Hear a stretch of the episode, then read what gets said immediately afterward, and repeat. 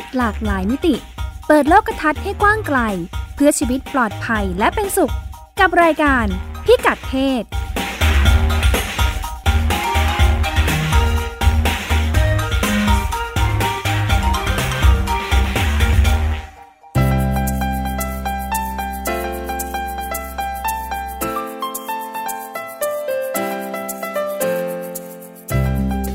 ศวันนี้ติดตามเรื่องเพศหลากหลายมิติกับเราได้ที่นี่ ช่วงเช็คอิน การคบชู้ออนไลน์ จะกลายเป็นความปกติใหม่หลังโควิด -19 หรือไม่ กิ๊กกันผ่านมือถือ ใช้เป็นหลักฐานฟ้องหย่าได้หรือเปล่า เรื่องเพศไม่พลาด เวิร์กช็อปเพศศึกษา เติมบริบทไทยในหนังสือแปล เพศศึกษากติกาใหม่ คุยกับ อโนพรเครือแตงจาก Life Skill Thailand เรื่องเพศ เรื่องลูก Work from home ลูกก็ต้องจัดการ งานก็ต้องเสร็จ แล้วคุณจะทำอย่างไร ไปฟังทางออกดีๆ จากหมอโอ แพทย์หญิงจิรพรอรุณากูล จากคณะแพทยศาสตร์ โรงพยาบาลรามาธิบดี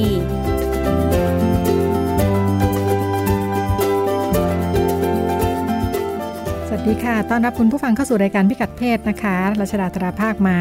ชวนคุณผู้ฟังพูดคุยกันเป็นประจำทุกสัปดาห์นะคะ แล้วก็เราก็จะเริ่มต้นกันในช่วงเช็คอินนะคะ ซึ่งเป็นเรื่องราวที่นำมาฝากกันจากต่างประเทศนะคะ ว่ามี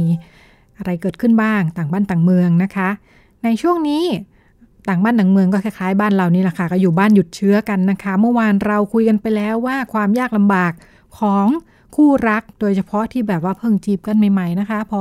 แยกกันอยู่ไม่เจอกันจะทำยังไงอ่าวันนี้เป็นอีกประเด็นหนึ่งค่ะว่า แล้วคนที่อยู่กันเป็นคู่สามีภรรยาเป็นครอบครัวเนี่ยนะคะ อยู่บ้านหยุดเชื้ออยู่ด้วยกันตลอดเลยนะคะพอออกไปข้างนอกน้อยมาก ยังนอกใจกันได้อีกนะคะ คุณพงศธรสัตโรธนาวุฒิมีเรื่องนี้มาฝากกันค่ะ ช่วงเช็คอิน วัสดีค่ะ คุณพงศธร สวัสดีครับพุทธชดาครับ ค่ะ ยังคงอยู่กับเรื่องความรักความสัมพันธ์ แต่ว่าในที่นี้ไม่เหมือนพอผ่านละค่ะ อันนี้เรื่องนอกใจในช่วงโควิด อ่า อันนี้เป็นคู่ที่อยู่กันนาน อยู่ดีๆ สามีหรือไม่ก็ภรรยาเนี่ย นอกนอกใจขึ้นมาในช่วงโควิดด้วย ทั้งที่นั่งอยู่บ้านหยุดเชื้อกันเนี่ยนะ อยู่บ้านหยุดเชื้อ ค่ะ เออเราเคยคุยกันไปแล้วครับว่าช่วงโควิด เนี่ย มีแนวโน้มอาจหลังโควิด อาจจะทำให้มีคนหย่ากันมากขึ้นอ่าบอกว่าเครียดเนาะเครียดอยู่ด้วยกันเบื่อขี้หน้าอะไรก็ตามอยู่ด้วยกันทะเลาะกันตลอดค่ะอันนี้เป็นเหตุผลหนึ่ง ทีนี้เขาบอกว่ามันมีอีกเหตุผลหนึ่งมันบอกด้วยว่า จริง ๆ แล้วอะ อีกฝ่ายมีชู้ก็เลยอยากหย่าแล้วก็จับชู้ได้ในช่วงโควิดนี่แหละ คืออาจจะมีมาก่อนหน้าแล้วใช่ไหมใช่อาจจะมีมาก่อนหน้าแล้วครับ แต่ว่าเพิ่งมาจับได้ช่วงโควิด ค่ะ อ่า ทีนี้ เขาก็ไปสัมภาษณ์เว็บไซต์วอชิงตันเนียนครับ เขาไปสัมภาษณ์คดีทนายที่ทำคดียาบอกทนายที่ทำคดีก็เล่าให้ฟังว่า คือช่วงเนี้ย มันจะโป๊ะเป็นช่วงที่โป๊ะแตกง่ายมาก ช่วงโควิดจะโดนจับจับว่าตัวเองมีชู้ได้ง่ายมากที่สุดค่ะอ่า เพราะอะไร คือเขาเล่าว่ามันมีเคสว่าสามีอ้างว่าเนี่ย จะไปออกกำลังกายข้างนอก แต่ว่าออกไปออกมากลับมาถึงบ้านปุ๊บผ่านมาสิบสิบกว่าวันติดเชื้อโควิด ภรรยาก็สงสัยแล้วว่าไปติดมาจากที่ไหน ก็สืบไปสืบมาแล้วว่าอ๋อแอบไปข้างนอกคือแอบไปมีเซ็กกับชู้กลับมา อ่า ที่อินเดียก็มีข่าวคล้าย ๆ กันว่า เออสามีนะครับพาเมียน้อยไปเที่ยวเมืองนอกค่ะอ่าแล้วทีนี้พอกลับเข้าประเทศเนี่ย มันต้องสืบสวนประวัติหมด ไปไหนมาไหนไปกับใครเข้าประเทศมาโดนกักตัวอีก ก็จะมีลิสต์รายชื่อ ค่ะอ่า ส่งไปส่งไปยังคนที่รู้จักอย่างเช่นสมมติบอกว่าชายคนนี้ไปเที่ยวมาจากประเทศนี้ มีไปก่อนหน้านี้ไปคุยกับใครไปไหนมาอะไรมาทุกคนก็จะรู้หมดคราวนี้ภรรยาที่บ้านก็จะรู้ครับว่าอ้าวไม่ได้ไปกับฉันหรอเมืองนอกไปกับใครมาก็แล้วก็จะมีลิสต์รายชื่อ เมียน้อยขึ้นมาด้วยประมาณนี้ครับอาจจะอาจจะไม่อาจจะรู้จักชื่อนี้อะไรอย่างนี้ใช่ไหมคะไปไงคนนี้ อ่า ไปอยากไปไปทำไมถึงไปกับคนนี้ที่เกาหลีครับก็มีประเด็นว่าเหมือน คือเกาหลีจะออกจะส่งเป็น SMS เตือนว่าสมมติคือคุณคิม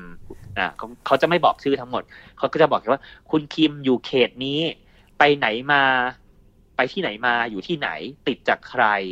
ติดเพราะอะไร ติดเพราะไปเที่ยวที่ไหนมา คือจะบอกหมดว่าคุณคิมเนี่ยมีเส้นทางการเดินทางไปไหนมาไหนบ้างค่ะคือไม่บอกชื่อก็ตาม แต่คนที่อ่านข้อความเขาพอจะเดาได้โดยเฉพาะคนที่อยู่ใน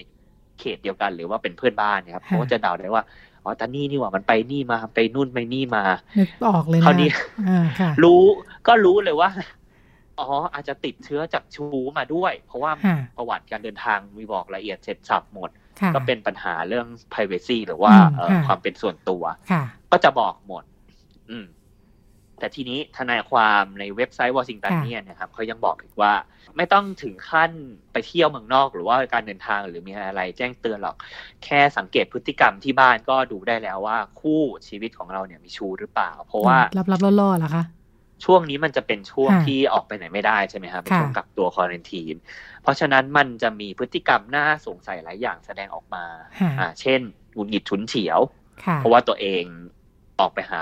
ชูไม่ได้ค่ะมันจะหงุดหงิดฉุนเฉียวมากเลยอืมแล้วก็อาจจะเป็นเหตุที่ทำให้เกิดปัญหาความรุนแรงในบ้านตามมาค่ะ หรือว่าบางทีมีพฤติกรรมแบบรีบรับโทรศัพท์แล้วก็วิ่งออกไปคุยห้องอื่นทันทีค่ะเรื่องงานเรื่องหงานรือไม่ก็ค่ะอ่าเรื่องงานหรือไม่ก็ส่งค่ะข้อความคุยแชททีแบบยิ้มน้อยยิ้มใหญ่เป็นชั่วโมง คือพฤติกรรมเหล่านี้แต่ก่อนมันสามารถทำได้ข้างนอกบ้านให้มันอยู่ในสายตาหมดเลยนะคะอะแต่ณค่ะตอนนี้มันต้องอยู่แต่ในบ้านด้วยกันทั้งคู่ค่ะนะครับค่ะมันก็เลยมองแอบมองกันได้ค่ะหรือว่าบางทีก็มีเคสเขาบอกว่าทนายความเล่าให้ฟังว่ามีเคสว่าแบบก็ให้ลูกเล่น iPad พ่อ iPad แม่เนี่ยแหละมันก็มีเทคปริศนาขึ้นมาส่งข้อความแบบจุ๊บๆอะไรอย่างนี้ขึ้นมาค่ะ อ่า อ่า มันก็แบบเช็คได้ง่ายมากประมาณนี้ แต่ทนายความเขาก็บอกอีกว่า คือก็ฟ้องหย่ายากหน่อยนะช่วงนี้เนี่ย เพราะว่าศาลปิดค่ะศาลปิดให้บริการ ยืดยืดเวลาไปอีกนิดนึงนะคะ อ่า อ่าสามีภรรยาที่แบบต้องการปรึกษาหารือเรื่องความรักความสัมพันธ์ หรือว่าต้องการฟ้องหย่า เพราะว่าสามีมีชู้ภรรยามีชู้อะไรก็ตามนี่แกช่วงจับเนี้ยได้ปั๊บแกก็อยากจะไปฟ้องหย่าทันทีเลยนะคะใช่ค่ะเออส่วนใหญ่ตอนแรกเขาบอกว่าจะไปปรึกษาก่อนเป็นแบบค่ะผู้ปรึกษาชีวิตคู่ ซึ่งก็ปิดอยู่ดีแหละอ๋อค่ะอืมเพราะว่า เพราะว่า อยู่ในช่วงกักตัวกันหมดนะครับค่ะเอ่อทีนี้มันไม่ใช่แค่คำสัมภาษณ์ธรรมดา เพราะว่ามันมีสถิติขึ้นมาด้วยค่ะอ่าเอ่ออเมริกามันมีแอปพลิเคชัน เป็นแอปเฉพาะสำหรับคนที่แต่งงานแล้ว แต่ว่าต้องการหาความสัมพันธ์เกินเลยอืมค่ะเป็นแอป เป็นแอปโดยเฉพาะค่ะ ขึ้นมาก็ดูผิดศีลแล้วนะคะ อ่า อ่า เขาบอกว่าตัวเลขคนใช้งานเนี่ยเพิ่มขึ้น70%ช่วงโควิด อืมค่ะ อ่า อยู่ดีๆก็เพิ่มขึ้นมา แล้วขณะเดียวกันก็มีอีกเว็บไซต์หนึ่งครับ อันนี้เป็นเว็บไซต์เว็บไซต์ดังๆอ่าค่ะเออหน้าหน้าเว็บเขียนไปว่าชีวิตเรามันสั้นเรามามีชู้กันเถอะอ่าหน้าเว็บค่ะเขียนแบบนี้เลยค่ะเป็นเว็บสำหรับคนที่แต่งงานแล้ว แต่ว่าต้องการมาหาความสัมพันธ์พิเศษความสัมพันธ์เกินเลยนอกเหนือคู่ชีวิตของตัวเอง ซึ่งมันไม่ผิดกฎหมายเนอะมันทำได้ไม่ผิดกฎหมายใช่ไหมหรือไงคุณทรงสะทอนถ้าถ้าไม่โดนจับได้ก็ไม่ผิดกฎหมาย หมายถึงว่าไอตัวเว็บที่เปิดขึ้นมาให้บริการเนี่ยค่ะอ่า เว็บที่เปิดขึ้นมาเขาเขามีวิธีทำให้ไม่ผิดกฎหมายได้ครับค่ะอาจจะผิดอยู่เหมือนกันเขาใช่ไหมอาจจะมันก็ดูผิดศีลธรรมอันดีของสังคมอะไรอย่างนี้ก็เป็นอืมข้อหาอยู่เหมือนกันนะ ใช่ครับแต่ค่ะมันเป็นเหมือนช่องทางที่เขาเปิดขึ้นมาให้บริการค่ะตัว CEO นะครับเขาให้สัมภาษณ์เขาบอกว่า ตัวเลขช่วงนี้เพิ่มขึ้นนะ เพราะว่าปกติช่วงประมาณปีเนี้ยช่วงประมาณเดือนเดือนๆเนี้ยเออปีที่แล้วตัวเลขของคนที่สมัครใหม่ต่อวันนะครับ อยู่ที่ประมาณหมื่นห้าค่ะ แต่ช่วงนี้เพิ่มขึ้นมาเป็นประมาณหมื่นเจ็ดอ่า แล้วก็เจ็ดสิบเปอร์เซ็นของผู้ใช้งานเป็นผู้ชายสามสิบเปอร์เซ็นของผู้ใช้งานเป็นผู้หญิงอืมค่ะอ่า ก็คือภรรยาก็ได้สามีก็ได้ อาจจะเอ่อสาเหตุที่หาความสัมพันธ์พิเศษ มีหลากหลายมากมายอ่าอันดับหนึ่งคือเบื่อที่ต้องกักตัวอยู่บ้าน และอยากอืมมีคนคุยกุ๊กกิ๊กด้วยค่ะอืม บางทีอาจจะไม่ต้องถึงขั้นมีเซ็กกัน แค่ต้องการมีคนคุยด้วยคลายเครียดเฉยๆค่ะอ่า บางคู่เป็นเพราะว่าความสัมพันธ์กับคู่แต่งงานของเราย่ำแย่มานานแล้ว หรือว่าบางคู่อาจจะเพิ่งจะย่ำแย่หลังจากโควิดระบาดแบบนองหน้ากันไม่ติด บางคู่เลิกมีเซ็กกันทันค่ะทีเลย เพราะว่าโควิดระบาดไม่อยากมีเพศสัมพันธ์กันอืมหรือว่าหรือว่าบางทีมันอาจจะเป็นปัญหาของชีวิตคู่มานานแล้ว แล้วมันค่ะมาระเบิดเอาตอนนี้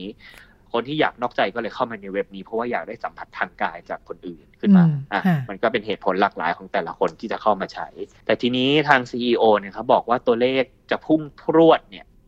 สังเกตดีๆ มักจะพุ่งพรวดช่วงที่ครอบครัวใช้เวลาอยู่ด้วยกันอืมค่ะอันนี้น่าคิดเหมือนกันแต่เขาไม่ได้บอกเหตุผลนะเขาบอกว่าช่วงคริดมาสปีใหม่เนี่ยหรือแม้กระทั่งช่วงนี้ที่คนกักตัวอยู่บ้านอยู่กับครอบครัวเนี่ย ตัวเลขคนจะเพิ่มขึ้น ตัวเลขคนใช้เว็บจะเพิ่มขึ้น ค่ะ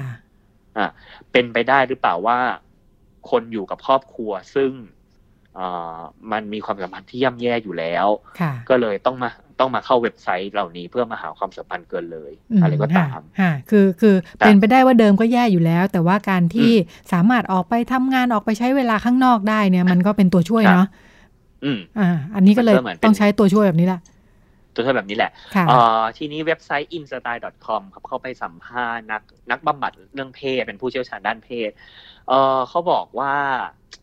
เรื่องนอกใจในช่วงโควิด เนี่ยครับ มันมันสะท้อนความสัมพันธ์ที่งอนเงียนของคู่แต่งงานอยู่แล้วล่ะ มันไม่ใช่เพราะว่าโควิดทำให้ทำให้เกิดการนอกใจแต่มัน มันเป็นสิ่งที่สะท้อนความสัมพันธ์ที่งอนเงียนของคู่แต่งงาน แล้วก็โควิด เนี่ยครับ มันเป็นเหมือนตัวกระตุ้นเฉยๆว่าคนเราเนี่ยต้องการ ความรู้สึกคือการมีชู้นะครับ มันเหมือนมันมันมันเป็นเหมือนการกระตุ้นกระตุ้นชีวิตเรา ในช่วงเวลาที่ทุกอย่างดูห่อเหี่ยวดูไม่มีชีวิตชีวาดูเหมือนอะไรก็ตามมันตายจากกันไปหมดในช่วงโควิด คือบรรยากาศภายบรรยากาศข้างนอกเนี่ยครับ มันจะดูหดหูห่อเหี่ยวกันไปหมด คนที่อยู่ในสถาบันการแต่งงานที่มีชีวิตคู่งอนแงน มันเหมือนมันต้องการอะไรบางอย่างกระตุ้นขึ้นมา ค่ะอ่า และขณะเดียวกันครับ การนอกใจส่วนมากในช่วงนี้ช่วงที่โควิดระบาดเนี่ย เป็นนอกใจเขาใช้ศัพท์ว่า virtual cheating คือวิดีโอคอลคุยนอกใจ แบบนอกใจ หรือว่ามีเซ็กซ์กันเซ็กซ์ออนไลน์ ส่งข้อความหาคุยเซ็กซ์โฟนหรืออะไรก็ตามเออมันก็เลยเกิดสถานการณ์ขึ้นมาว่า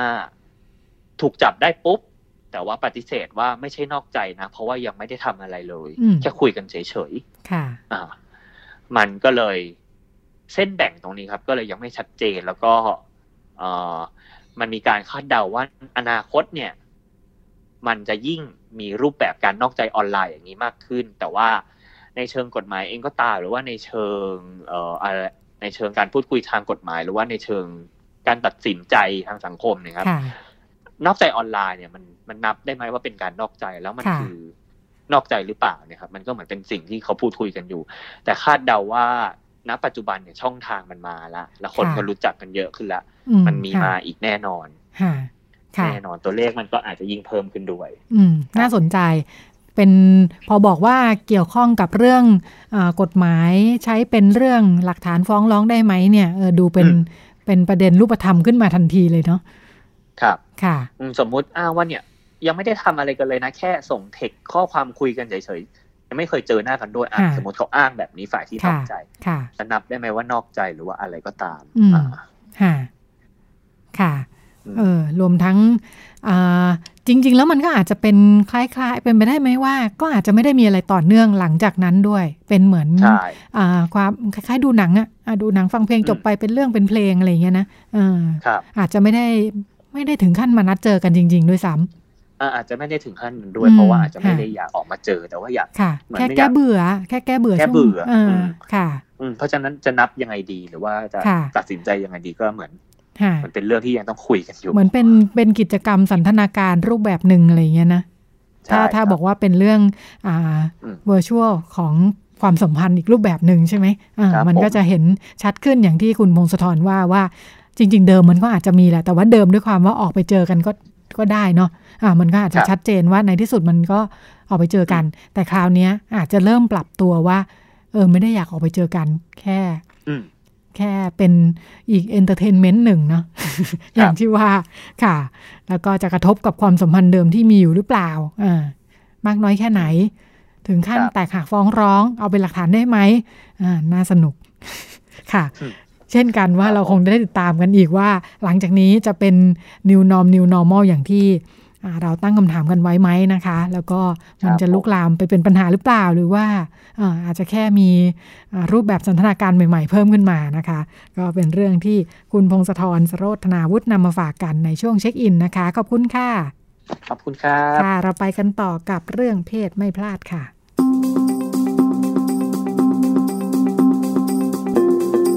เรื่องเพศไม่พลาด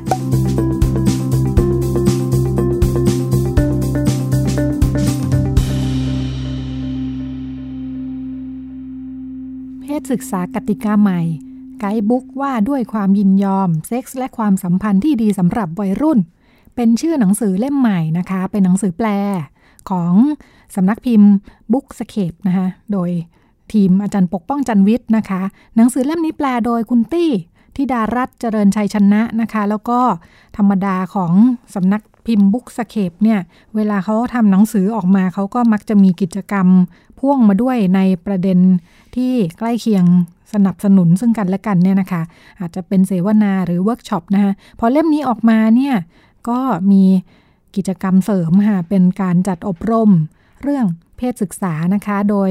ทีม Life Skill Thailand นะคะ ซึ่งเราเคยคุยกับ Life Skill Thailand แล้วล่ะเขาจัด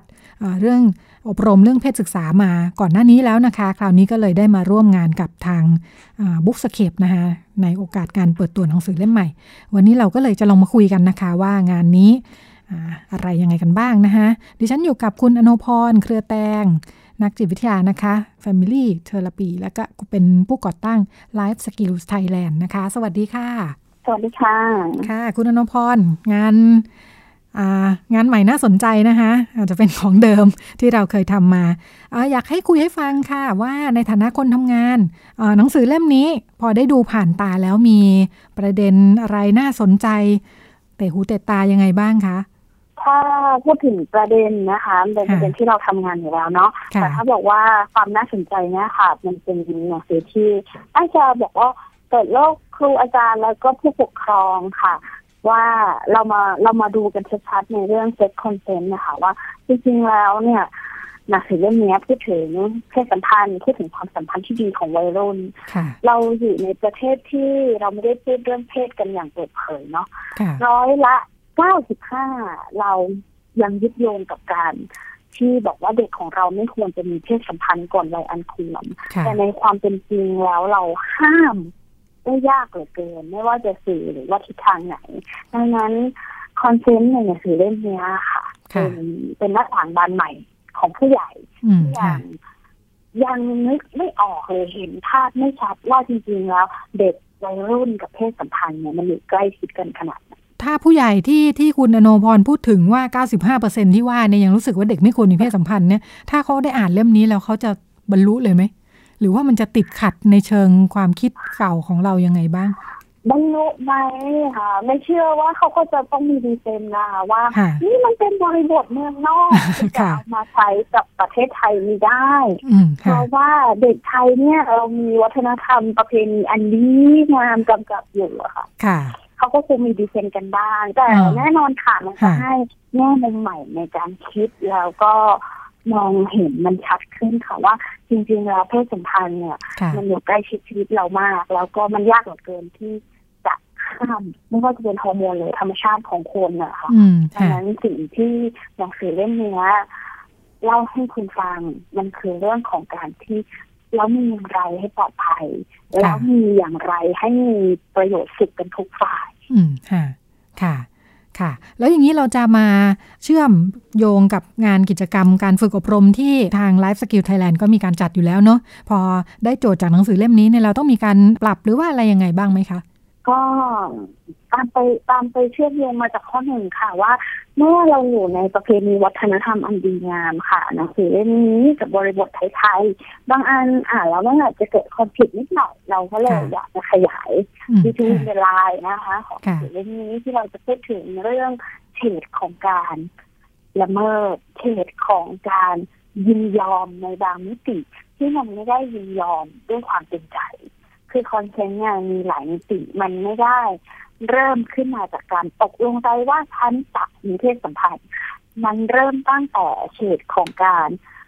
เดินทางที่จะรู้สึกดี มีอารมณ์ร่วมต้องการก้าวไปสู่การมีเพศสัมพันธ์สิ่งเหล่านั้นจะต้องใช้ทักษะจำนวนมากค่ะในการที่เด็กจะเรียนรู้แล้วก็ยึดโยงแล้วก็ค่อยๆมีความมั่นใจในตัวเองเพื่อที่จะปฏิเสธหรือตอบรับด้วยความเป็นใจจริงๆ อืมค่ะค่ะทำให้รู้สึกว่าเวลาเราบอกว่า เด็กต้องรู้จักการปฏิเสธ เอาข้องจริงแสดงมันไม่ได้ง่ายแบบนั้นใช่ไหมใช่ค่ะ เพราะว่าเราอยู่ในสังคมที่เรามักจะไม่ได้พูดความจริงจากใจใจร้อยเปอร์เซ็นเราอยู่ในค่ะสังคมที่สอนเรามาตลอดเวลาค่ะว่าน้ำขุ่นไว้ในน้ำใสไว้นอกดังนั้น เมื่อบางความรู้สึกเนี่ย มันไม่ได้เกิดขึ้นเรากับเราบ่อย แล้วก็ไม่ได้เกิดขึ้นเป็นครั้งแรก เด็กเนี่ยนึกไม่ออกหรือแม้แต่ผู้ใหญ่บางคนที่ไม่ได้ฝึกมาอะค่ะ ก็นึกไม่ออกว่าสิ่งนี้ฉันควรจะปฏิเสธหรือยังนะสิ่งนี้อืมค่ะถ้าฉันพูดฉันจะเยอะไปไหมอืมสิ่งค่ะนี้ถ้าถ้าฉันพูดแล้วเพื่อนจะหาว่าเวอร์คิดไปเองหรือเปล่า แต่ความอึดอัดมันคือความอึดอัดของเราค่ะ เราเป็นเจ้าของความรู้สึกนั้น เราต้องยืนยันความรู้สึกนั้นให้ได้ ปัญหาของเพศสัมพันธ์หรือเพศศึกษาแบบไทยๆก็คือ เราไม่ได้สำรวจความรู้สึกตัวเองแล้วก็ยืนยันมันออกมาอย่างจริงจัง เรามัวแต่สงสัย เอ๊ะอะหรือเปล่านะค่ะแล้วก็ปล่อยให้มันเกิดขึ้นค่ะ มีความไม่แน่ใจเยอะนะคะ ใช่ค่ะค่ะอ่า เวิร์กช็อปก็ค่ะอยากให้ clear cut ค่ะครูจะได้ sensitive กับสิ่งเหล่านี้มากขึ้นว่าสิ่งนี้แหละมันคือช่วงเวลาที่คุณจะยืนยันได้แล้ว คุณไม่ต้องคุณไม่ต้องสงสัยเยอะ คุณยังไม่ต้องรีบหาคำตอบก็ได้ แค่นิดเดียวคุณก็มีสิทธิ์ที่จะยืนยันที่ปฏิเสธได้แล้วค่ะค่ะคือให้เชื่อในเอออะไรของตัวเองให้มากขึ้นนะคะค่ะค่ะอ่าพอพอเอ่อตัวเวิร์กช็อปไปเชื่อมกับอ่าหนังสือ คนที่มาสมัครส่วนหนึ่งก็น่าจะเป็นแฟนของทาง Bookscape เนาะเราค่ะอ่ากลุ่มเป้าหมายอะไรยังไงบ้างคะ เปิดอันนี้แต่ว่าเปิดรับสมัครทั่วไปใช่ไหมคะ จริงๆแล้วตอนแรกเอ่อเราก็คุยกันเยอะมากเลยนะคะคือค่ะประชุมกันหนักมาอืมเพราะว่าประกอบกับสถานการณ์โควิดด้วย ดังนั้น คือมันเลยจากจากที่เป็นเวิร์กช็อปแบบเห็นหน้ากันอืมกลายค่ะเป็นเวิร์กช็อปแบบที่จะต้องเป็นออนไลน์ดังอ๋อดัค่ะงนั้น พอมันถูก scope ด้วยเวลาถูก scope ด้วยข้อจำกัดทางสังคมทั้งหลายที่ต้องห่างกันเนี่ยค่ะค่ะก็เลยจำกัดเหลือกลุ่มผู้เวิร์กช็อปเป็นคนที่จะต้อง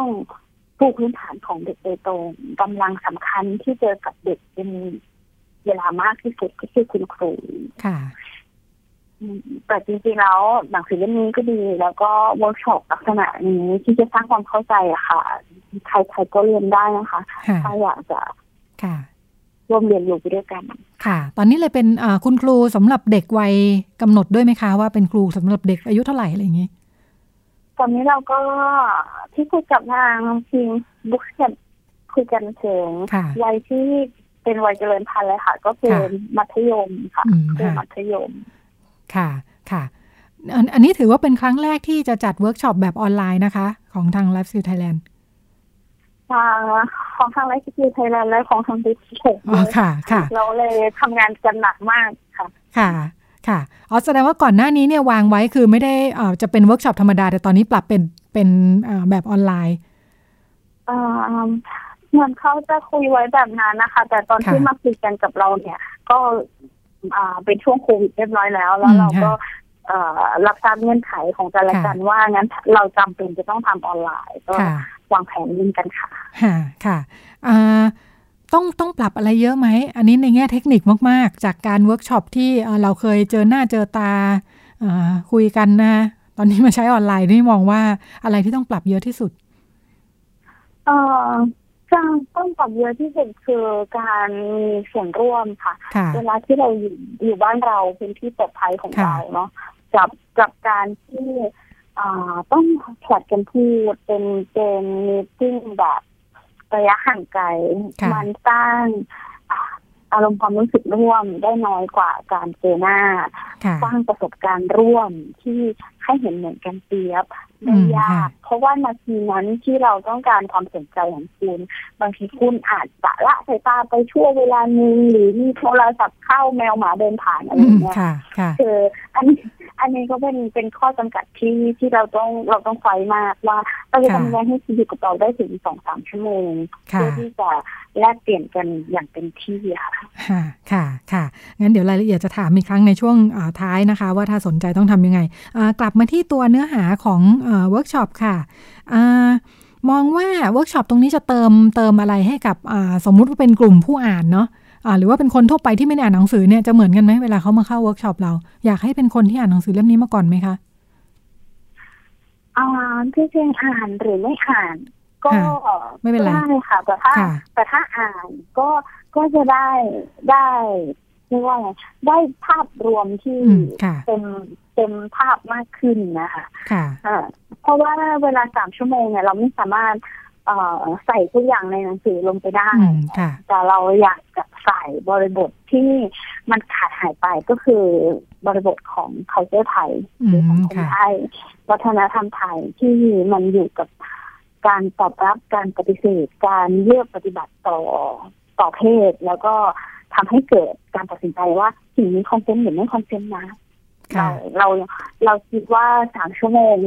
เราจะไปไม่ได้หลายเรื่องค่ะนอกนอกจากมันเป็นออนไลน์แล้ว แล้วก็มันยังต้อง ใช้สมาธิมากในการอยู่กับจอค่ะ ค่ะอ่าแต่ว่าอ่าถ้าฟังแบบนี้แสดงว่าอ่าเนื้อหาของเวิร์กช็อปเนี่ยอ่าเป็นการวางแผนร่วมกันกับทางสำนักพิมพ์เลยใช่ไหมคะ ที่จะดึง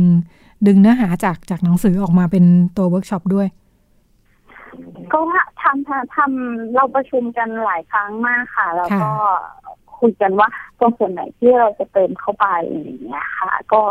เห็นร่วมกันว่าอ่าส่วนที่มันขาดหายไปก็คือ การที่เราจะนำไปใช้ได้ในบริบทสังคมไทยอืมค่ะค่ะทำให้อ่ากิจกรรมที่จะจัดเนี่ยต่างจากกิจกรรมที่ของทาง Life Skill Thailand เคยจัดก่อนหน้านี้ เยอะไหมคะ จริงๆแล้วถามว่าต่างไหมไม่ต่างแต่มันค่ะเหมือนเป็นเซสชันที่เล็กลงของเราเนาะอืมเพราะค่ะว่าค่ะตัว Life Skill Thailand เองอะทำเรื่องค่ะ Sex Education ซึ่งมันก็ มันครอบคลุม Life Skill อะคือทักษะค่ะชีวิตอื่น ๆ มามาด้วยอืมไม่ใช่ค่ะเฉพาะแค่ consent ค่ะมันมันครอบคลุมเรื่องการดูแลเนื้อตัวร่างกายอืมมันครอบคลุมค่ะเรื่องการ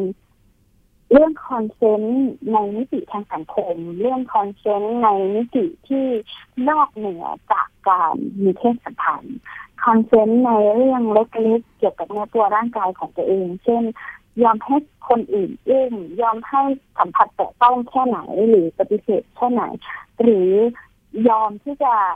ไม่ละเมิดหรือว่าละเมิดความคิดคนอื่น เรื่องทางศาสนาความเชื่อ การเมืองประชาธิปไตยคือสิ่งเหล่านั้นก็ก็เป็นส่วนหนึ่งใน Life Skill ที่ว่ามันไม่ได้มี consent แค่เฉพาะเพศสัมพันธ์ค่ะค่ะค่ะอย่างของของที่ผ่านมาเอ่อ Life Skill Thailand เวลาเอ่อจัด จัดเทรนนิ่งเรื่องเพศศึกษาเราใช้เวลากี่วันคะเราใช้เวลาสามวันเป็นอย่างน้อยอืมค่ะค่ะค่ะ อันนี้ย่นย่อเหลือสามชั่วโมงก็เป็นเหมือนเหมือนเป็นประเด็นเดียวที่ดึงขึ้นมาเลยอะไรอย่างนี้เนาะ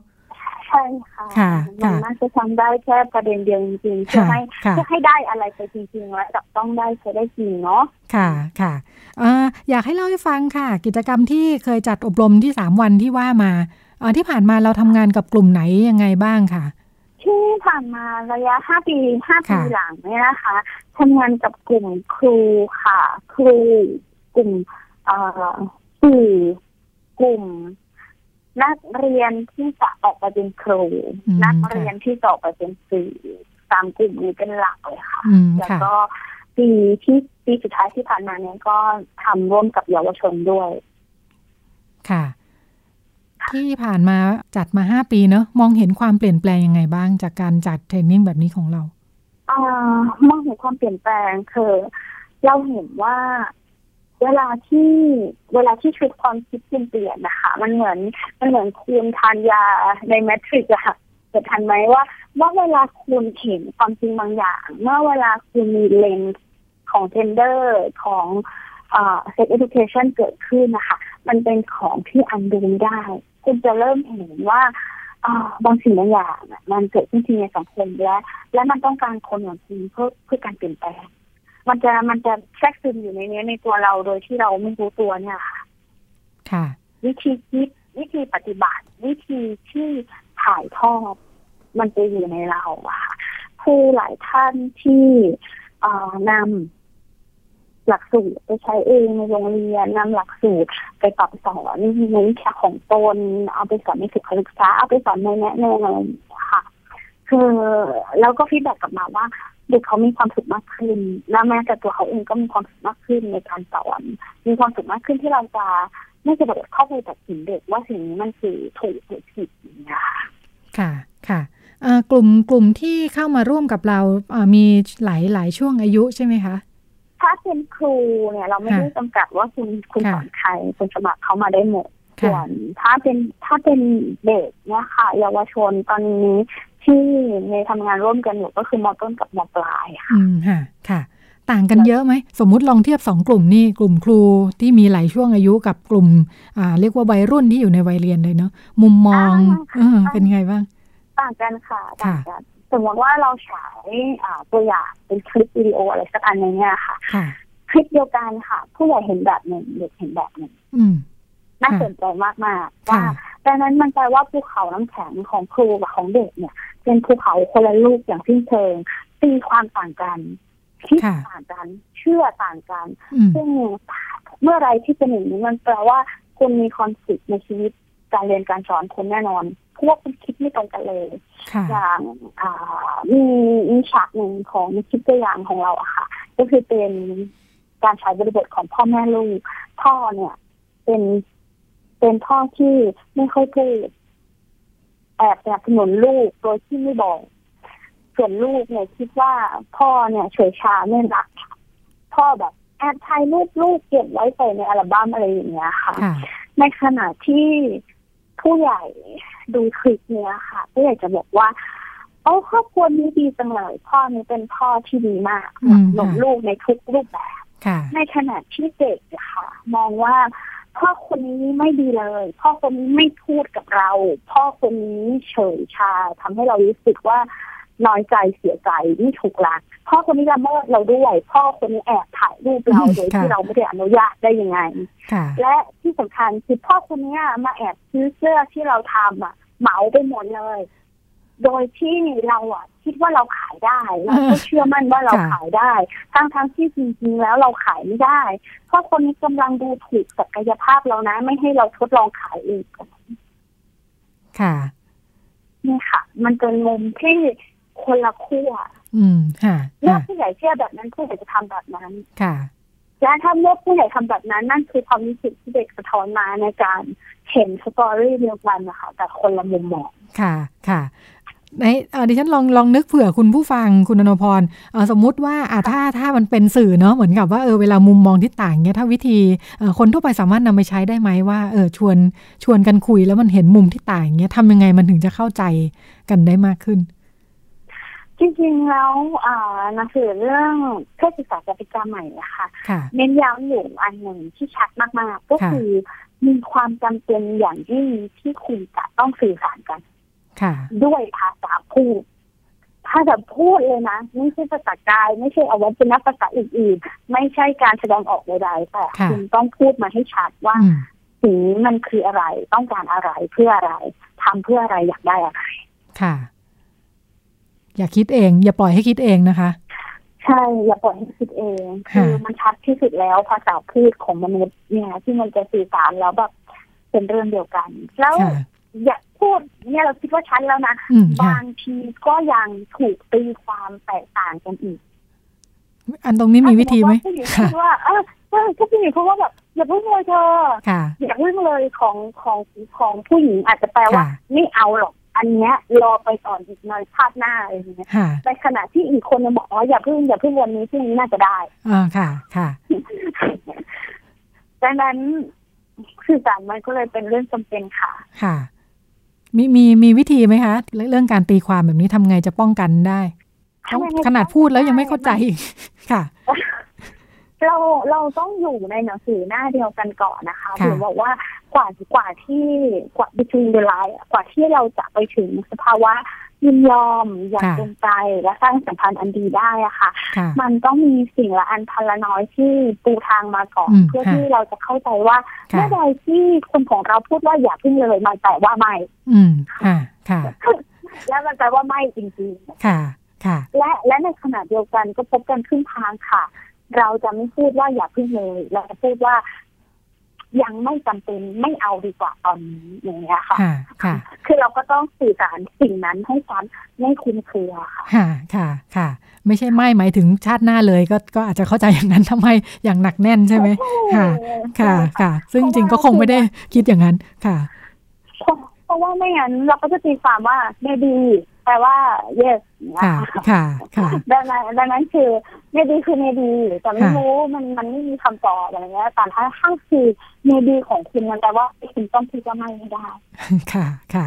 ค่ะอ่างั้นกลับมาที่เวิร์กช็อปค่ะ เผื่อคุณผู้ฟังสนใจคุณอนพรอ่าเล่าให้ฟังนิดนึงค่ะว่าอ่าต้องติดตามอะไรยังไงกันบ้าง รับสมัครกี่คนจะจัดเมื่อไหร่ค่ะ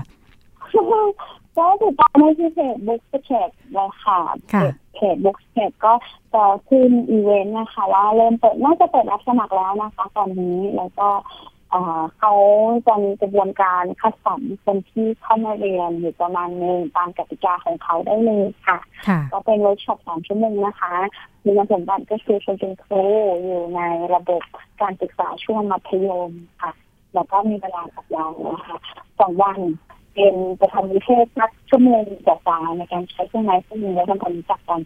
อีกวันหนึ่งเป็นกิจกรรมสามชั่วโมงติดค่ะ ก็ประมาณนั้นก็ค่ะสมัครได้ที่เพจเลยค่ะแล้วถ้าใครอยากได้เป็น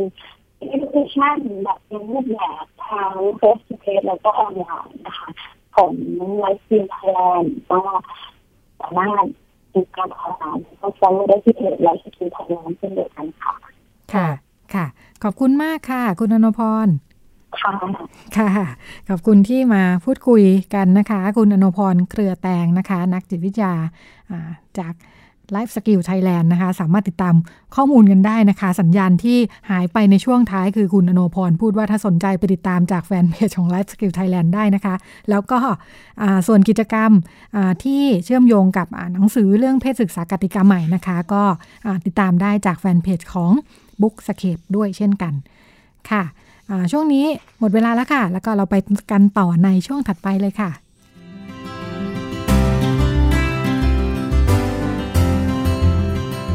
เรื่องเพศ เรื่องลูก โดย หมอโอ แพทย์หญิงจิราพรอรุณากูล กุมารแพทย์เวชศาสตร์วัยรุ่น โรงพยาบาลรามาธิบดี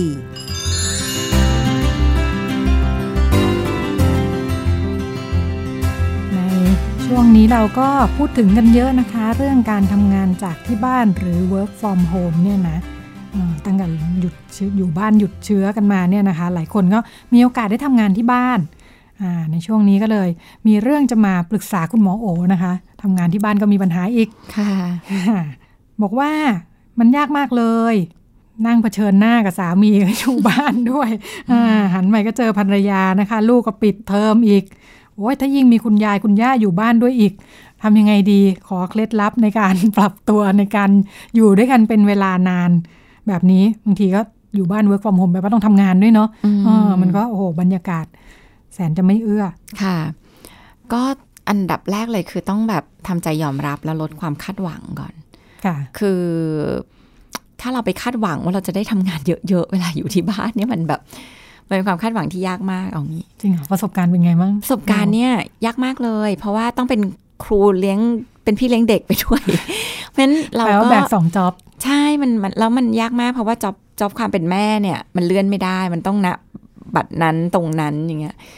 แต่ว่าเราสามารถที่จะช่วย ทำให้มันเป็นไปได้มากขึ้น แต่ว่าที่บอกว่าให้พยายามลดความคาดหวังก่อนนี่เป็นเรื่องสำคัญ ว่าถ้าเราคาดหวังว่าโอ้โหวันนี้เราจะ productive มาก เราจะนั่งทำงานทั้งวัน โดยที่มีลูกแง้วแง้วแย้วอยู่เนี่ยมันแบบ แล้วเราก็มาคาดหวังให้ลูกอะ่ะรู้เวลาอยู่กับตัวเองได้เงี้ยโอ้โหมันยากมาก ได้ได้ถ้าเรามีการวางตารางเวลาให้เขาเนาะเพราะฉะนั้นแต่อยากให้พ่อแม่จัดการกับความคาดหวังตัวเองก่อนเพราะบางคนเนี้ยความคาดหวังมันเยอะ มันไม่เหมือนอยู่ที่ทำงานแน่ๆแล้วมันก็แอบว่ามันจะไม่เหมือนกันอยู่ที่ทำงานแน่ๆมันอาจจะแบบไม่ productive เท่าและ ตอนนี้เราต้องมองว่าเราอาจจะสลับบทบาท กลางวันเรากลายเป็นแม่ที่อยู่กับลูก แล้วเดี๋ยวเราจะทำงานช่วงลูกหลับกลางคืน ซึ่งอันเนี้ยมันก็จะทำให้เรา productive ขึ้นนะเนาะเพราะว่าเพราะว่าส่วนหนึ่งก็หมอนอนตอนไหน ก็นอนแต่ส่วนใหญ่ก็นอนพร้อมลูกอ๋อนู่นค่ะแต่ว่าตื่นเช้า ก็คือนอนนี่ก็ก็ลูกต้องให้แบบตอนนี้ก็นอนกับลูกไงก็นอนไปกับลูกด้วย แต่ว่าตื่นอะตื่นเช้ามันก็ก็จะมีอะไรให้ทั้งทำช่วงเช้าก็เป็นเวลาที่เราจะว่าง แต่กลางวันเนี่ยแบบเรารู้เลยว่าโอ้โห มันยากมากเลยที่เราจะ work from home แต่มันทำได้ สิ่งที่เองทำเนี่ยก็คือเหมือนที่พูดในเทปที่แล้วก็คือ เราจัดตารางเวลาชีวิตของลูก และทำให้ลูกเห็นตารางชีวิตของเราคู่ไปด้วยอะ ตอนนี้เราจะกินข้าวกันซึ่งเป็นเวลาด้วยกันเนาะตอนเช้านี้เราจะทำกิจกรรมด้วยกัน อันนี้เป็นเวลาของลูกที่เราจะเข้ามาเล่นด้วย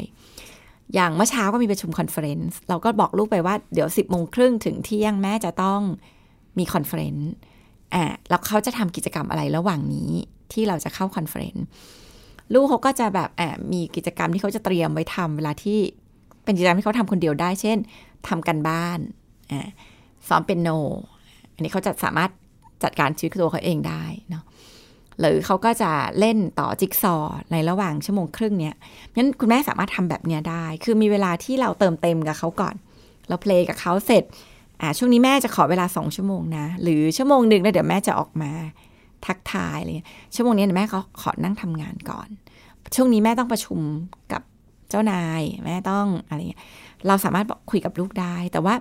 ประเด็นคือเราต้องทำให้เขาเห็นนะว่าตารางเวลาชีวิตเราและเขาเนี่ยจะเป็นยังไงเพราะว่าทำตรงนี้ตรงนี้นี่เสร็จชั่วโมงครึ่งนี้ เดี๋ยวแม่จะออกมาเล่นด้วยคุยด้วย แล้วก็อะไรที่มันยังไม่ได้เป็นคอนเฟอเรนที่เราต้องโผล่เข้าไป เป็นงานที่เราสามารถทำแบบคนเดียวได้อะบางอย่างก็ต้องลงทุนที่จะอะตื่นเช้ามามาทำตอนนี้เราไม่ต้องเสียเวลากับการเดินทาง มันมีเวลาพอที่เราจะเอาเวลาตรงนั้นอะ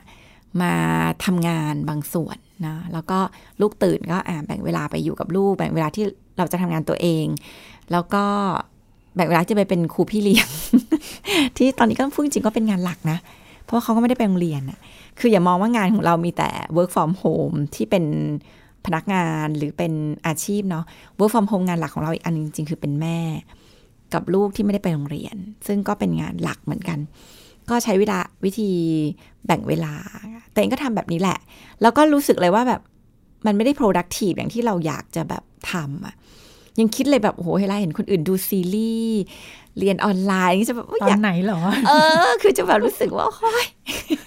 อยากบ้างเว้ยอยากมีชีวิตอยู่บ้านที่ไม่มีลูกบ้างอะไรอย่างเงี้ยแต่มันทำได้นะคะ ก็ลองบริหารจัดการคือความคำยากตอนนี้ก็คือ ทีนี้มันขึ้นอยู่กับอันนี้แหละพี่นุ่นอีกอันหนึ่งนะก็คือ ขึ้นกับความอารุ่มรวยหรือยืดหยุ่นของแต่ละคนละ บางคนแบบห้ามแบบยายตามาแตะหลานเลยอะไรเงี้ย ก็เป็นความห่วงเนาะแต่ถ้าเราแบบประเมินอะเออตายายก็ไม่ได้ไปไหนสมมตินะ หลานเราก็ไม่ได้ไปไหนลูกเราก็ไม่ได้ไปไหนอะไรเงี้ยตัวเราไม่ได้ทำอาชีพที่ดูมีความเสี่ยงมาก อันเนี้ยเราก็อาจจะรุ่มรวยให้เขามีเวลาได้เจอกัน เราก็จะมีเวลาเป็นของตัวเองบ้างเงี้ยคือ คือพวกนี้มันเป็นเรื่องของการปรับตัวและยืดหยุ่นน่ะอะไรที่มันแบบฟิกซ์มาก ป๊ะมากเนี่ยเราก็เราก็ต้องแบกรับสิ่งที่เป็นผลลัพธ์ตรงนั้นเอาไว้กับตัวเรา เช่นเราก็ไม่มีใครมาแบ่งเบาเลยอะไรอย่างเงี้ย อย่างตัวเองเนี่ยก็ไม่ได้ถึงกับสตริกมากออก็จริงๆก็เป็นอาชีพที่มีความเสี่ยงเป็นหมอ แต่ว่าอย่างเรา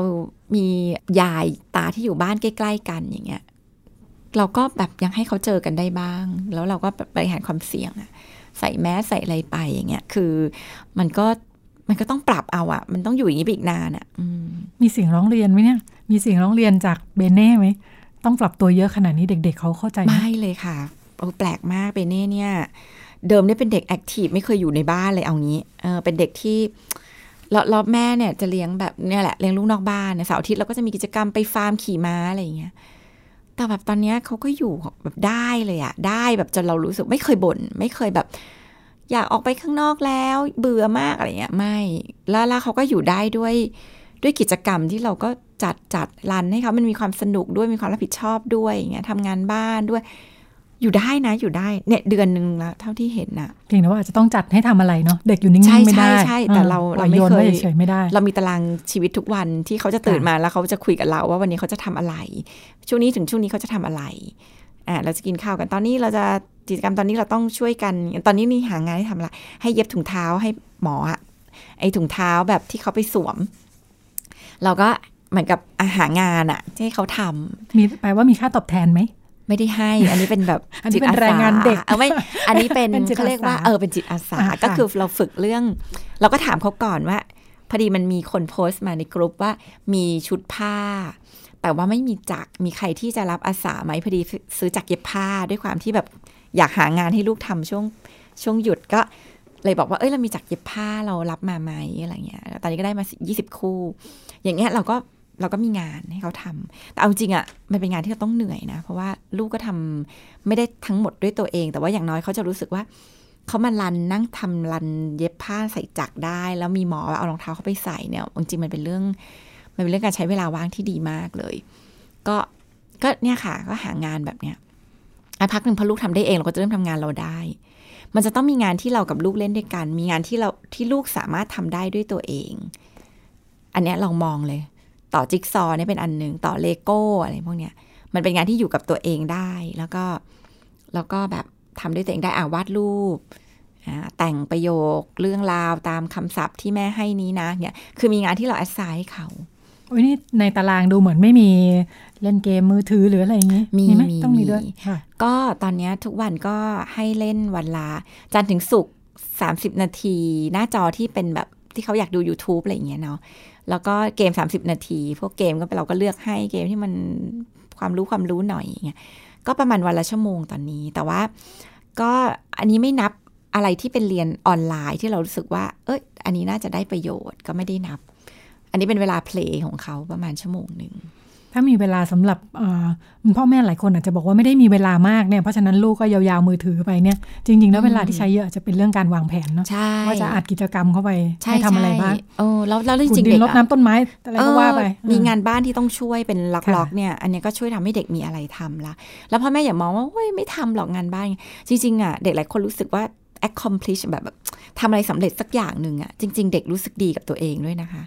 แล้วแล้วแรก ๆ มันอาจจะยากเลยเพราะกับพ่อแม่ที่ไม่ได้ฝึกมาตั้งแต่เล็ก แต่ถ้าเราแบบทำให้เขารู้สึกว่ามันเป็นเรื่องที่ทำเป็นประจำอะแล้วแล้วเราชมเขาเวลาที่เขาทำแม่หายเหนื่อยเลย ขอบคุณมากเลยนะอะไรเงี้ยที่มาช่วยแม่เนี่ยอะไรเงี้ยคือแบบมันก็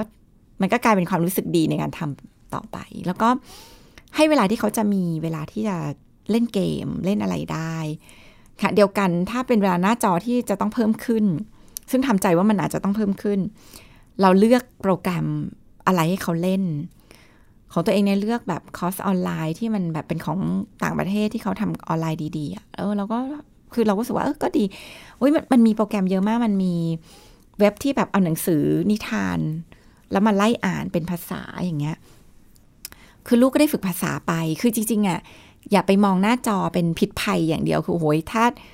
ถ้าสามารถ develop ตัวหน้าจอออกมาให้เป็นการเรียนรู้อะ เยอะมากเลยพี่นุ่น มีมีแอปลูกทำแบบทำทำหนังเองอะเออ ก็วาดรูปเองแล้วก็เขียนบทแล้วก็มาพากตัวละครอะไรเงี้ย โอ้โหเนี่ยน่ะอยู่ได้เป็นชั่วโมงเห็นแล้ที่วหมอโอโพสต์ลงอ่าเฟซในส่วนตัว Facebook ใช่ไหมอ่าใช่ใช่เออลงลงเพจด้วยมั้งบอกว่าโหแสดงว่าแบเรื่องบโควิดอะไรเงี้ยเอ้ยนั่นแหละเขาแสดงว่าโปรแกรมมันแบบต้องเอื้อให้เด็กแบบว่าหกขวบสามารถทำหนังได้เองทั้งเรื่องอะไรอย่างพี่เงี้ยรู้แล้วโอ้ไปเจอรู้สึกว่าโหช่วยมากเลยอะคือเพราะมันต้องไปใช้เวลากับการวาดรูปค่ะเสร็จกว่าจะต้องเขียนลบงทเสียงด้วยนะะไรอ่าย่าต้องลงใช่ไหมเสียงมต้องอะไรโหแบบเราเนี่ยทำ work from home ได้เลย มีตอนนี้ก็เริ่มมาทำเขาเริ่มมาทำ iMovie อะไรก็ไม่รู้อะ ก็ไปถ่ายรูปอย่างเงี้ยเออก็เขาถ่ายรูปเลโก้ที่เขาต่อ แล้วก็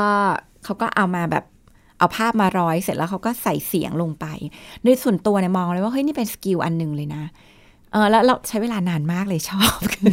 กว่าจะต่อเลเป็นกิจโก้กรรมอะที่ดีมากเออเป็นกิจกรรมที่ดีมากว่าต้องต่อๆคือเลเป็นโก้สร้าถ้างวางซีแผนนนี่คือกิจกรรมเดียวแต่ว่ามันใช่มีรายละเอียดเยอะอยู่ในนั้น ใช่เราแค่วางแบบต้องต้อง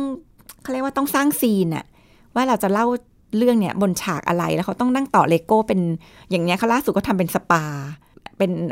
แอโรบิกแล้วก็มีสปาอะไรเงี้ยแล้วก็เป็นบทคุยกัน แล้วทุกทุกรูปที่จะถ่ายคือคนมันต้องขยับทีละนิดละนิดอย่างเงี้ยมันใช้เวลาดีจัง โอ้โหแม่ชอบแบบมากดีใจมากเนี่ยอย่างเงี้ยถามว่ามันเป็นการใช้เวลาหน้าจอไหมจริง ๆ มันคือการใช้หน้าจอนี่แหละ แต่ตัวเองอะมองเลยว่าแบบมันไม่ได้เป็นการใช้หน้าจอที่เป็นพิษภัยกับลูกอะเพราะฉะนั้นถ้าใช้หน้าจอเป็น คือลูกจะได้เรียนรู้จากการใช้หน้าจอในอีกรูปแบบหนึ่ง แล้วก็หลายอันเนี้ยก็เป็นทักษะที่ดี ที่เป็นประโยชน์กับลูกได้ก็อย่าไปแบบถึงกับสตริกมากว่าต้องสองชั่วโมงอะไรเงี้ยถ้าถ้าตัวเองนะมองแตัวเองก็ยังสตริกนะตอนนี้ทุกวันนี้ก็ได้เพลย์ประมาณชั่วโมงหนึ่งอะพี่นุ่นแต่ว่าเรามีกิจกรรมอื่นให้เขาอะเราก็รู้สึกว่าเราก็ใช้หน้าจอไปทำอย่างอื่นด้วยก็โอ้ว่าอ๋อเราก็รู้สึกว่าเขาก็เขาก็อยู่ได้ happy ดีเงี้ยเลิกครบเวลาก็ปิดอย่างเงี้ย พ่อแม่ผู้ปกครองฟังแล้วอาจจะสงสัยว่าทำยังไงลูกถึงจะอยู่กับหน้าจอที่เราเปิดให้แอบและเพราะว่าถ้าเขาเข้าไปตรงนั้นจริงๆเขาไปไปไหนได้ต่ออืมเองเยอะใช่เนาะอืมประเด็นคืออย่างนี้ประเด็นคือทำยังไงที่ลูกจะเคารพกับสิ่งที่เราตกลง คือไม่ต้องล็อกเน็ต ไม่ต้องแบบว่า ทำโปรแกรมไม่ให้ไปอื่นอะไรอแต่ย่างนี้ใช่ไหม แต่ขณะเดีใช่ยวกันลูกรู้ว่าเราเช็คได้อ่าอ่าแต่ว่าอันนี้เป็นมาตรการควรเสริมควรจะควรจะต้องมีมอนิเตอร์อย่างค่ะอย่าง YouTube มันก็จะมี YouTube Kids อะที่รู้ว่าเข้าแล้วเฉพาะเป็นของเด็กอย่างอื่นไม่มีอันตรายอะไรเงี้ยแล้วก็ใช้พวกเนี้ยมาช่วยเนาะมีเน็ตแคร์มีอะไร แต่ว่าอ่าสำคัญมาก ๆ จริงๆอะคือเรื่องของเวลาและการ superviseส์คือเราก็ไม่ใช่แบบทิ้งไอ้นั่นไปให้ลูกถือ แต่ว่าเราเราเราเดินมาดู ต้องบอกงี้เบเน่เนี่ยเป็นเด็กที่หยิบหน้าจอทุกครั้งสิ่งที่เขาทำแล้วไม่เคยพลาดเลยนะพี่นุ่น แต่ทุกครั้งที่ถามเขาว่าเขาทำหรือยังเนี่ยเนี่ยไม่เคยพลาดเลยคือเขาจะหยิบมาตั้งเวลาแล้วแล้วเมื่อเลิกเนี่ยเขาก็เขาก็จะเลิกตรงตามเวลาได้ คืออันนี้เราฝึกให้เขาแบบมี self-control อะถามว่าทำยังไงเนี่ยเริ่มแรกเลยเราคุยกับเขาก่อนเลยว่า เราคิดว่าเขาน่าจะพร้อมที่จะดูหน้าจอ จากการที่เราคือเราก็แบบเหมือน positive approach ว่าเราคิดว่าเขาพร้อมน่าจะดูหน้าจอเราก็รับผิดชอบสิ่งเหล่านี้ด้วยด้วยการกำหนดเรื่องเวลาหมากัยนว่ามีจุดเริ่มต้นที่ชัดเจนมีจุดเริ่มต้นที่ชัดเจนให้ลูกใช้อุปกรณ์ชิ้นนี้อ่าได้ใช่ว่าเราเราเราเขาแบบคือเขาอยากใช้อยู่แล้ว เด็กอะ่ะมันสนุกมันมีการ์ตูนมีอะไร แล้วเราก็ถามเขาว่าเขาจะใช้นานเท่าไหร่ แรก ๆ เนี่ยเขาก็พูดว่าแบบสิบห้านาทีอะไรอย่างเงี้ยสามสิบนาทีเริ่มแรกเออเราก็โอเคเลยสามสิบนาทีสำหรับเราเนี่ยมันโอเค หลังจากนั้นเราก็แบบบอกเขาตั้งกติกา ถ้าตั้ง 30นาทีจะรู้ได้ไงว่า30อะตั้งเวลายังไง แล้วถ้าเกิดถึงเวลาเราไม่ปิดจะเกิดอะไรขึ้น ถ้าโวยวายแปลว่าอะไรค่ะเดียวกันเราคุยกับเขาว่าการใช้หน้าจอจริง ๆ มันน่าห่วงเรื่องอะไร มันน่าห่วงเรื่องการติด มันน่าห่วงเรื่องการแบบหยุดไม่ได้อะไรเงี้ยถ้ามันมีอาการอย่างนั้น มันจะแสงบอกมารูปแบบอะไรบ้าง เช่น จะปิดแล้วต้องโวยวายปิดไม่ได้อะไรเงี้ย แปลว่าติด แปลว่าเราหยุดพักก่อนวันหนึ่ง วันต่อไปเราเริ่มใหม่ก็คือฝึกอย่างเงี้ยค่ะ แล้วเราก็ให้เขาเป็นคนที่รับผิดชอบตัวเองเวลาที่หมดเวลาดังตึ๊ดๆในกาดังแล้วเขาปิดเนี่ย เราก็จะชมเก่งมากเลยลูกอะไรเงี้ยหรือบางอย่างเราก็รอให้เขาต่อรองนะ เช่นอีกสองนาทีคลิปมันจะหมดขอดูต่อได้ไหมเราก็ได้เลยลูกเนี่ยคือเราก็เลสเปกเขาว่าเรารู้สึกว่าเขาเคารพกับกติกา แล้วเราเห็นเลยว่า พอเราเคารพเขาเนี่ยเขาก็เคารพตัวเองพี่นุ่น ทุกครั้งที่ถามในตอนนี้นะ ว่าตั้งในกายอย่างลูกเนี่ยเรายังไม่เคยเจอว่าเขาตอบว่าไม่หรือมีวันหนึ่งที่เรา มันไม่มีโทรศัพท์เราอยู่ใกล้ ๆเขา แล้วเขาเปิด YouTube ในในในที่บ้านเนี่ยดู เราก็ถามเขาว่าตั้งเวลาหรือยัง เพราะว่าไม่ไม่มีใครมีโทรศัพท์ในการตั้งเวลาอยู่แถวนั้น เขาก็บอกว่าเขาเอาเขาเอานาฬิกามาแล้วมันเป็นนาฬิกาแบบตั้งโต๊ะอะแล้วเขาก็มาทำขีดว่าเขาต้องดูถึงตรงนี้อย่างเงี้ย คือเรารู้สึกว่า เออพอเราทำให้เด็กรู้สึกเคารพตัวเองอะ่ะเขาก็จะ follow สิ่งที่นั่น แล้วพอพักหนึ่งเราก็บอกว่าเราให้ reward เรารู้สึกว่าเขาเขาแต่แต่งได้ดีตอนนี้แม่จะเพิ่มขึ้นเป็นศุกร์เสาร์อาทิตย์แม่ให้ดู 45 นาทีอะไรเงี้ยมันก็ทำให้เขารู้สึกว่าเออเราก็เราก็ไม่ได้ปิดกั้นนะเดียวกันเราก็ช่วยมอนิเตอร์สิ่งที่ที่มันไม่โอเค ถ้าฟังจากความเคยชินจะรู้สึกว่าวินัยถูกฝึกตั้งแต่ตอนตัวเล็กฝึกๆมากฝึกๆตอนนี้แหละง่าย เพราะว่าโตไปในขณะไม่ที่ฟังแล้วอะส่วนใหญ่เราอาจจะรู้สึกว่าเอ้ยตอนเด็ก ๆทำไมต้องเข้มงวดขนาดนี้เนาะอ่าอืมใช่ แต่ว่าก็เออก็ก็ก็คิดว่าฝึกต้ตอองนเริ่นี้มตอนง่ายนี้แหละสุดถูกเพราะว่าเป็นวิธีนะคะ ถ้าเราไม่ฝึกตอนนี้แล้วไปฝึกค่ะวัยรุ่นเนี่ยยากค่ะกว่ามากเลยอืมค่ะ ก็เป็นประเด็นใหญ่เรื่องว่าจะฝึกให้อ่าเด็กมีวินัยในตัวเองได้ยังไง ก็เป็นค่ะวิธีที่คุณหมอยกตัวอย่างให้ฟังนะคะ หมดเวลาแล้วค่ะสำหรับเรื่องเพศเรื่องลูก เราพบกันใหม่ได้เป็นประจำทุกสัปดาห์วันนี้ดิฉันกับคุณหมอโอลาคุณผู้ฟังไปก่อนสวัสดีค่ะสวัสดีค่ะ ติดตามรับฟังรายการย้อนหลังได้ที่เว็บไซต์และแอปพลิเคชันไทย PBS Radio ไทย PBS ดิจิทัล Radio วิทยุข่าวสารสาระ เพื่อสาธารณะและสังคม